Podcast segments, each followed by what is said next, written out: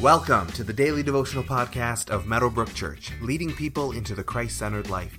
For more information about who we are, find us online at www.meadowbrook.ca.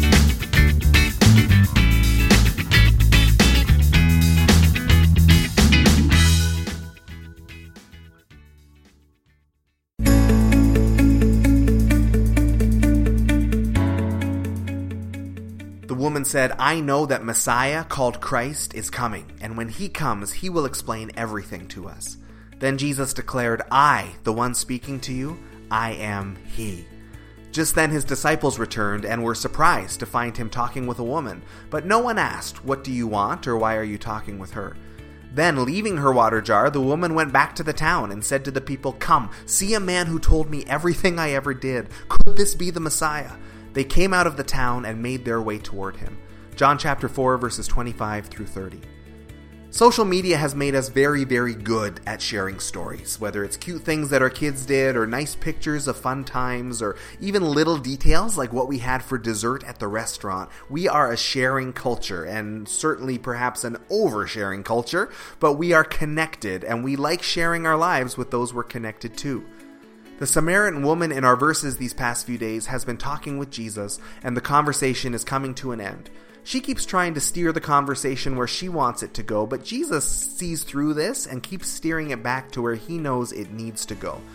The Samaritans held to a different Bible than the Jewish people did, but they still believed that Genesis through Deuteronomy was the inspired Word of God, but nothing else. Their Bible was much shorter. The Jewish people held that the entire Old Testament was the Word of God. But there was enough in those first five books of the Bible that the Samaritans knew that a Messiah was to come. Although the Jewish people, who also held that the Psalms, the prophets, and the wisdom books were also God's Word, had a much richer understanding of the Messiah to come. The woman drives the conversation there, drops the name Messiah, very possibly because she in fact hopes that Jesus is who he is saying that he is. It's the first time in John's Gospel that Jesus explicitly reveals who he is. And it's not to the rabbis or the teachers or even his own disciples or even a Jewish person at all. It's not someone who is polished or holy or has their lives together. In a male dominated culture, he didn't choose a man to reveal himself to. Jesus chooses to first explain who he is to a broken, sinful, confused woman who was an enemy of his own Jewish people. Everything about this encounter suggests that Jesus is not going to act in the way that we think he should act. And of course, he doesn't have to. As God's Son and as Messiah, he is entitled to act however he likes. We should note that and be prepared for that, both as we read his gospel and as we follow him in our lives. As the disciples return, they're surprised at all the convention breaking that has been going on, but are too afraid to ask Jesus about it. We can abuse this and possibly take it too far, but if we are loving people in such a way that even other believers find it a little off putting or confusing, then we actually might be getting close to walking in the way of Jesus.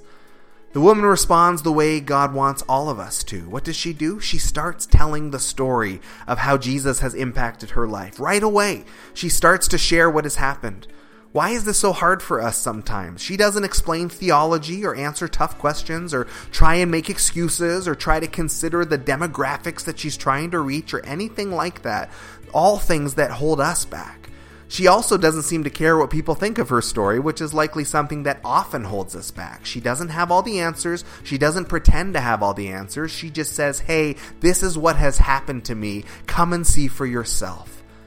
Our own encounters with Jesus may not have been as profound or as face to face as this woman's has, but for those of us who believe and follow Jesus, we too have a story. It's not better or worse than any other story, it's just your story. And there is a way in which you met him, there's a way in which you decided to follow him. There are likely stories of answered prayers or God moments along the way, and there's someone in your life who needs to hear that story. Maybe not every part, maybe not all at once, but somebody needs to hear it. It is literally the only way any of us have come to Jesus by hearing someone tell us the story about Jesus a bigger challenge for us today as we go about our days. Pray about this and find a way to share a Jesus story from your life with someone who doesn't know him yet. Don't embellish it, don't add to it, but simply tell the story and pray that God blesses that person with it.